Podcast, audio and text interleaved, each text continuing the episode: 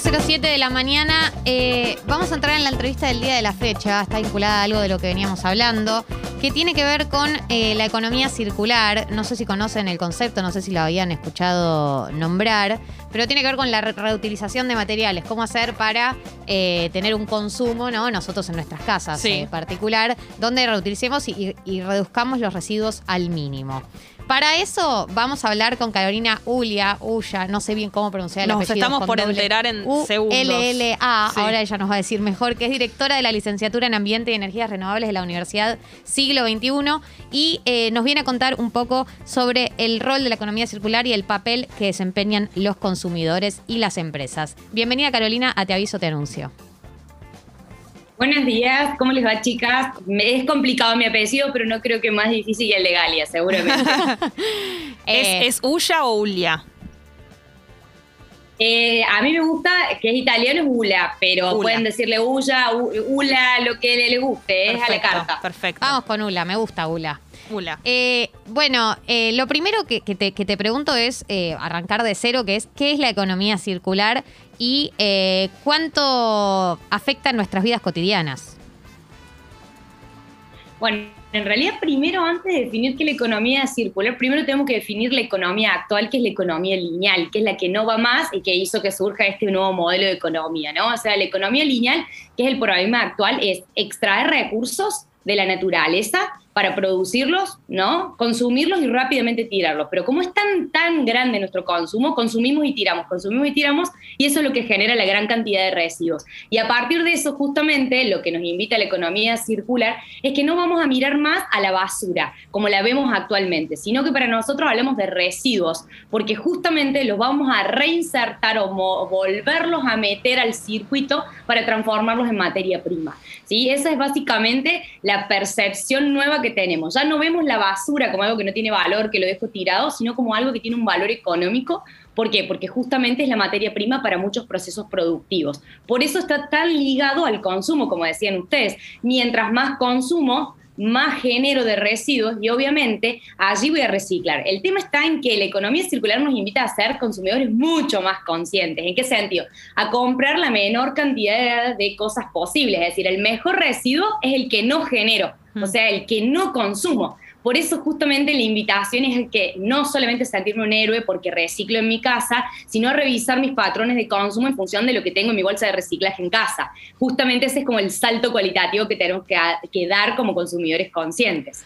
Eh, Carolina, con respecto a eh, el reciclaje, ¿qué ejemplo se te ocurre o el primero así mm, eh, más cotidiano de reciclaje que esté al alcance nuestro? Yo creo que el, el- el tema del reciclaje que tenemos a- al lado de casa o en la mano, nosotros creo que mis alumnos en la universidad me sorprenden un montón, o sea, van a comprar a la verdulería o a la carnicería, por ejemplo, la carne con su propio tupper o el fiambre con su propio tupper, o van a la herboristería o a la dietética o al lugar para comprar cosas saludables. Y yo, por ejemplo, en mi caso, llevo mis frascos en vez de que me den bolsas. Creo que hay una tendencia de lo que es el market cero, o sea, cero residuos. No sé si lo conocen, es una nueva tendencia en donde los supers o los real estate ya no generan los residuos con los que nosotros nos volvemos a casa.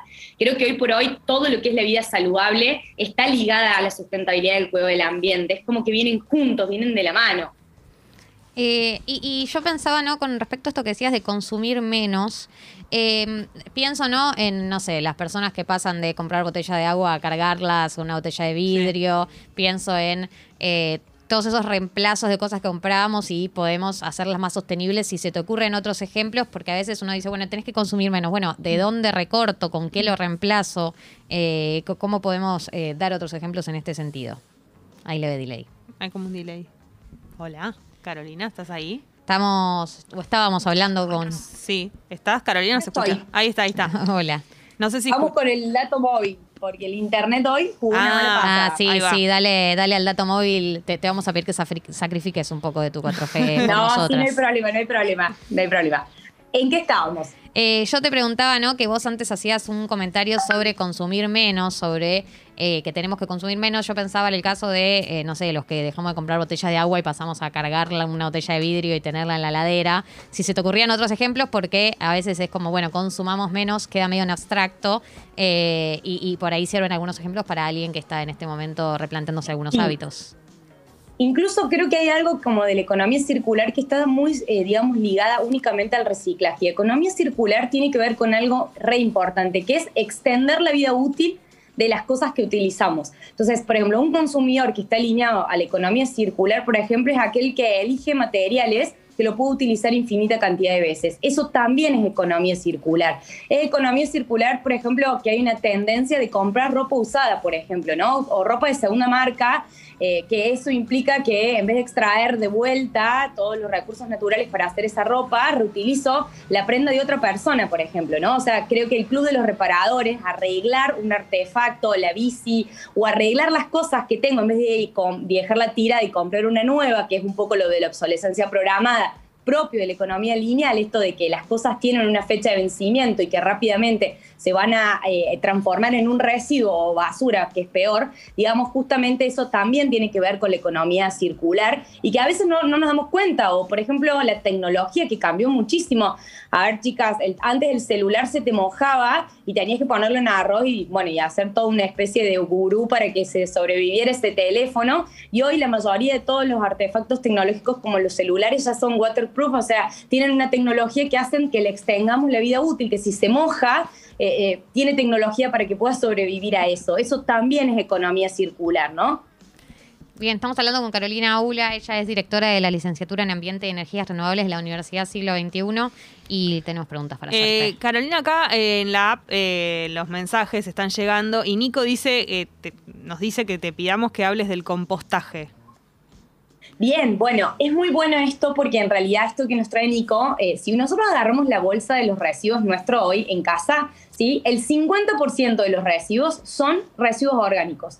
¿Y eso qué significa? Que si yo esa bolsa la divido el 50% solamente para compostarlos, o sea, tener un compost con un lumbre compuesto, ponerle algún tipo de lombriz para que genere un una, una especie de, generación más rápida de descomposición, lo que voy a hacer es sacar menos veces la basura de mi casa, por ejemplo, y transformar todas las cáscaras y todos los residuos orgánicos en un fertilizante natural para las plantas de mi balcón o para mi huerta o en, en el balcón de mi casa, porque incluso el compost no necesariamente lo tenemos que llevar a una gran superficie, a una casa, a tener patio. Nosotros en un departamento, por ejemplo, en un balcón podemos perfectamente tener hasta incluso tachos de, las pinturas de 20 litros eh, con ciertas cuestiones que pueden ver que, que ni siquiera tengo que gastar para tener un compost en mi propia casa, ¿no? O sea, creo que eso es algo interesante. Si ese 50% lo composto y el otro 40%, el próximo 40% que les digo es material reciclado, solamente, el, solamente un 12% de nuestra bolsa de basura debería ir a disposición final. ¿Saben qué significa eso? Que voy a sacar la basura menos cantidad de veces a la semana y eso va a implicar un costo significativo de los impuestos que pagamos para enterrar la basura. Entonces, esa plata que nosotros estamos destinando para gestionar la basura podría ir a educación, podría ir a salud, podría ir a vivienda, podría ir a un montón de lugares. Hoy el 50% de los presupuestos en el mundo se destinan para enterrar basura, es algo que no lo podemos seguir Mm. sosteniendo, es insustentable. Por esa razón, la economía, eh, la economía circular empieza a tener cada vez más implicancia en un modelo mucho más económico que ambiental, porque te invita a hacer más con menos, cuidar los recursos de una manera racional. ¿Cómo ves eh, a, la- a las personas con respecto a esto que se están adaptando? ¿Hay resistencia? ¿Se interesan? ¿Cómo lo ves así en general a los argentinos? Creo que hay una tendencia bastante creciente, ¿no? Eh, y creo que también tiene mucho que ver con las franjas etarias, ¿no? O sea, creo que lo- los millennials, puntualmente, los centennials y todo lo que viene en la generación Z está muy comprometida. De hecho, creo que una de las cosas que muestra mucho, solamente voy a spoilear, pero bueno, la Copa Menstrual me parece que muestra ese cambio de paradigma generacional entre madres e hijas, en donde las hijas les piden a sus mamás comprarse la copa para no generar residuos y la madre genera resistencia en la compra. De hecho, lo podemos ver en las publicidades. Eso nos muestra esa tendencia, ¿no? O sea, creo que la juventud está muy comprometida a la lucha contra el cambio climático, que tiene un propósito claro que es salvar el planeta, ¿sí? Y eso lo traspola a su vida diaria, a su filosofía de vida, ¿no? Creo que los más resistentes por ahí quizás es un poco aquellos paradigmas que están más trazados de la economía lineal, ¿sí? Que creo que estamos haciendo una transición, ¿no? O sea, esto de, de construirse me parece que empieza a ser como el punto importante, la deconstrucción de la gente entre 40 y 50 años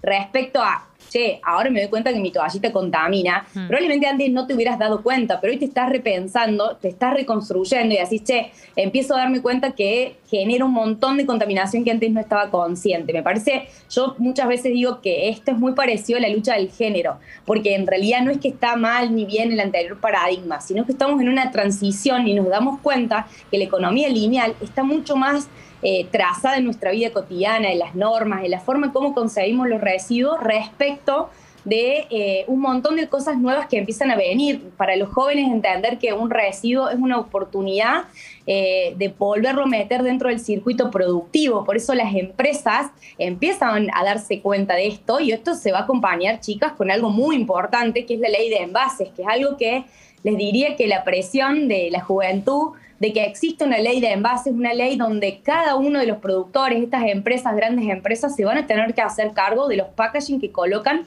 en el mercado. Mm. Antes la responsabilidad era solo del consumidor, ahora también es de la empresa y la empresa empieza a poner en el mercado productos más sustentables justamente porque ya en Latinoamérica hay ley de envase. Argentina está muy cerca de que tenga una ley de envase y eso creo que va a hacer que todos miremos a los packaging, los envoltorios y los hábitos de consumo responsable de una manera que creo que va a venir a la fuerza, digamos, nos vamos a hacer conscientes cuando eso pase, ¿no? Justo hay un mensaje de Tommy que dice, mi empresa me da importantes beneficios diarios en apps de comida a domicilio, está genial, pero genero mucho plástico. ¿Qué puedo hacer además de separar residuos?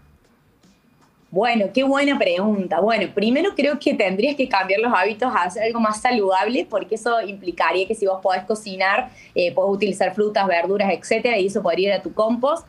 Pero creo que lo, lo, que tiene que ver con la economía circular probablemente tenga que ver con elegir empresas o empresas en las que vos elijas comer, porque probablemente por tu rutina no puedas o no tengas el tiempo para cocinarte, pero sí elegir lugares gastronómicos donde tengamos packaging más amigables. Cuando uno dice packaging más amigables, no es lo mismo, por ejemplo, eh, una bandeja de plástico que por ahí vieron que vienen las bandejas de cartón como antiguamente sí. se utilizaban. Bueno, el cartón es un elemento o un recurso mucho más noble porque es de fuente renovable, viene de los árboles, su tiempo de biodegradación es menor. Por ejemplo, el, el, el tergopol versus el polipapel o el polipapel que ustedes conocen de los vasos de algunas cadenas también tienen salidas de recuperación, se toma dentro de lo que sería el reciclaje. Creo que eh, empezar a darnos cuenta que por ahí quizás en la transición justa que nosotros le denominamos, no es que de 0 a 100 voy a ser sustentable, sino empezar a elegir materiales que su tiempo de degradación sea menor. Y ya eso me parece que es contribuir significativamente al ambiente.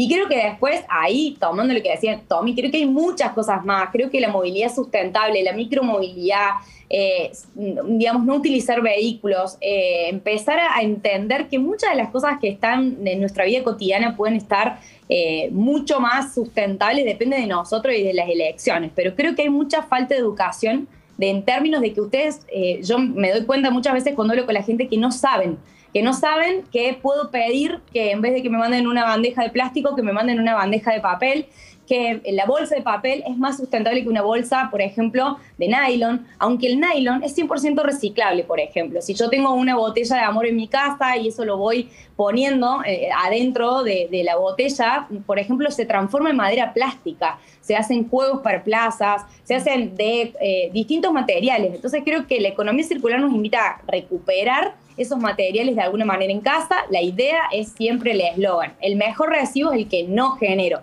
Y la no generación implica ser inteligente con el packaging o lo, los materiales que elijo. Pero si no puedo optar, como en el caso de Tommy, que tengo que comprar delivery, sí. por ejemplo, bueno, pedir lo más sustentable posible esa opción. Carolina, muy claro, muchísimas gracias por haber estado en Te Aviso, Te Anuncio. Esta entrevista la pueden escuchar en Spotify, en un ratito va a estar en Congo Podcast, así que ahí la pueden compartir por ahí para las personas que, que, que sepan que se están metiendo en el tema, porque está clarísimo todo lo que explicás, incluso con las preguntas de los oyentes. Así que muchas gracias. ¿Puedo sumar una cosita? Dale. Sí, solo esto. 18 y 19 de agosto eh, en la ciudad de Córdoba se hace la Cumbre Mundial de Economía Circular, que es una evento 100% por streaming. Pueden entrar a la página de la, de la, de la Intendencia de la Ciudad de Córdoba Vamos a tener distintos expositores, la Universidad Siglo XXI está apoyando este evento también. Va a venir Fundación L. MacArthur, que es de referente en economía circular, Gunter Pauli,